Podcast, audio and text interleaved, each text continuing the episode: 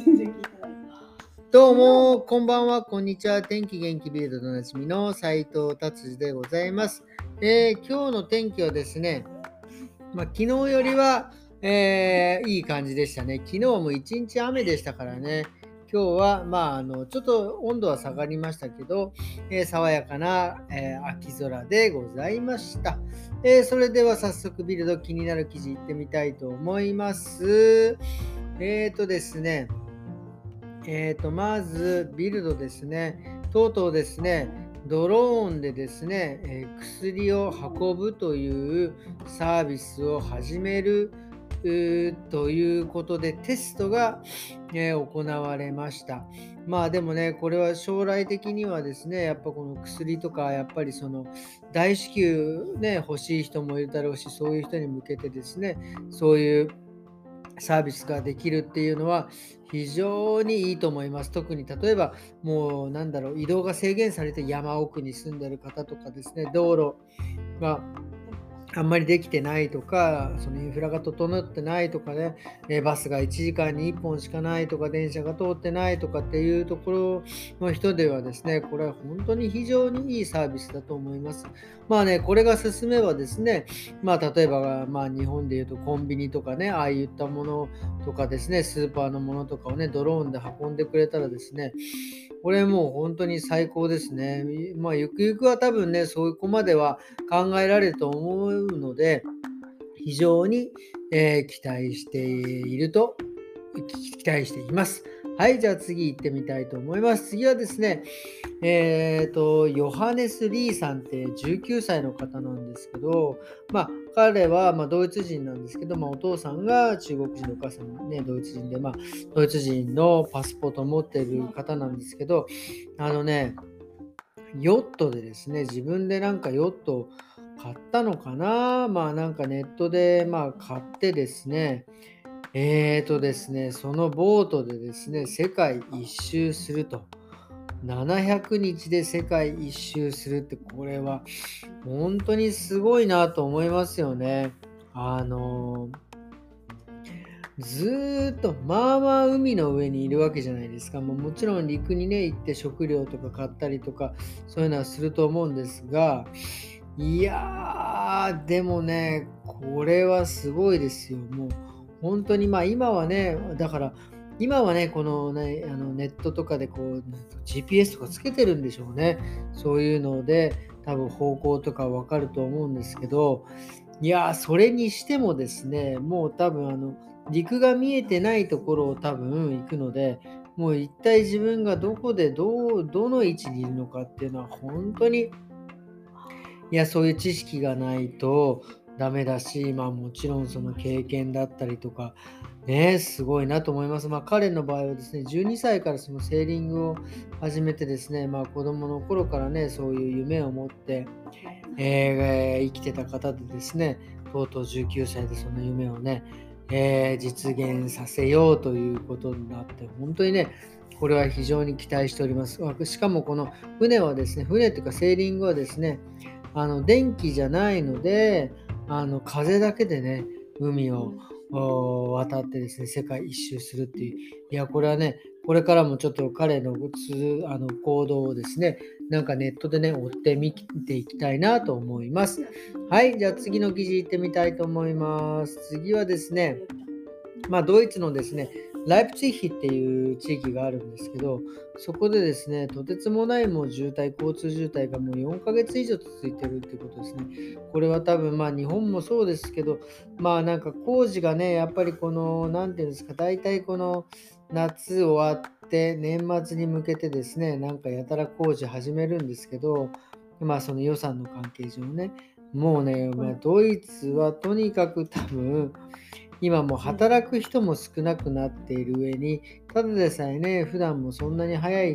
工事をね終わらせようというわけではないのにね、人がいないともうますます遅くてですね、もうとにかくこのライプツィヒの多分この場所はですね、道路がもうあの一車線しかないところだったりとかするので、もうとてつもない渋滞でですね、もうみんな本当ね、なんかこうイライラしているというね、もう本当に記事になっちゃうぐらいのえー、なんか渋滞なんでしょうね。はい。じゃあそれではですね、今日はビルドをこんな感じにしたいと思います。えー、今日はですね、まあこの間ちょっとねトリートメントの話をしたんで、まあトリートメントにまつわる話というか、まあちょっとね、えー、面白話、面白ではないか、えー、話をしたいと思います。まあトリートメントとかってまあねこの間も言いましたけど、髪の毛コーティングしてとかっていう風にするんですけど、今度ねあのリンスっていうのがあるんですけど、まあそのトリートメントよりはその粘着力が少なくてですね、まあ最近なんかはですねあの pH そのいわゆるその髪の毛のね pH の, pH のいい状態って場合 ごてんご、いわゆるその皮膚なんかもそうなんですけど pH でいうと ごてんご ぐらいが一番いいって言われてます。まあ普通のねドイツのお水だとね pH でななぐらい、ちょっとアルカリによるんでですね、それで洗うとちょっとパリパリになっちゃう。その上あの乾燥してるんでですね、カルキも強いので、まあ、パリパリが増すということですね。まあ、髪なんかもですね、まああのー、結構そのアルカリによってしまうので酸性に戻すのでですね、僕も昔はですね、あのー、何でしたっけ、えっとあのえっとまあ髪の毛をね酢とかあれもねあの酸性によるので、でまあ酢だとねちょっとあの pH がわからないのでクエン酸をですね水で薄めたりとかして pH ごてんご とかにしてねいろいろやったりして、まあ確かにねそれかけるとやっぱりそのあの髪の毛がですねそのちょうどいい具合に引き締まるのでサラサラにはなるんですが、やっぱりねあの持続しないんですよね。まあこれは本当にまあはっきり言って僕もまあこういう仕事してますけど、そういう薬品に関しては本当にあのもうもう素人に近い感じなので、結局その持続しないんですよ。そのその一瞬は pH ごてんご にしてサラサラな感じにはなるんですけど、持続しないっていうのはなぜかっていうのはですね、あのそりゃそうですよ、あの紙用じゃないからですよ。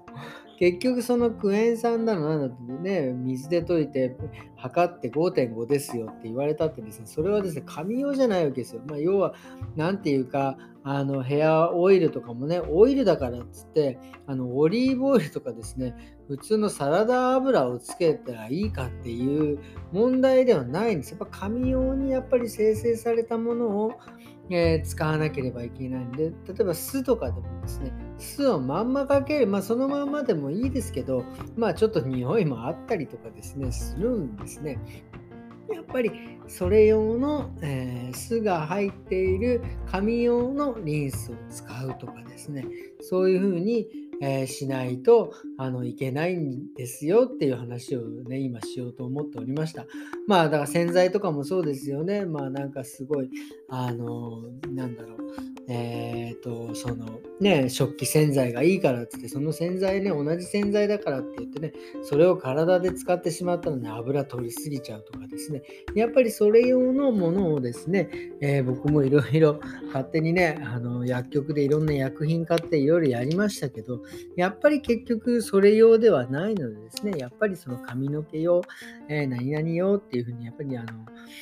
研究してですね作られたものを使った方がやっぱりいいっていう僕は結論になります。だからあの石鹸なんかでね髪の毛洗ってまあもちろん僕はいいと思いますけど、やっぱりそれだとですね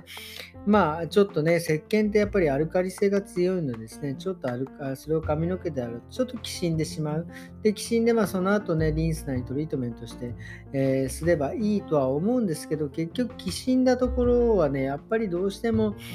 あのその後リンスとかをつけ、つけるまでにですねやっぱりそこで絡み合ったりしてしまってねその圧がかかって傷んでしまうとかいうこともあるので、やっぱりシャンプーも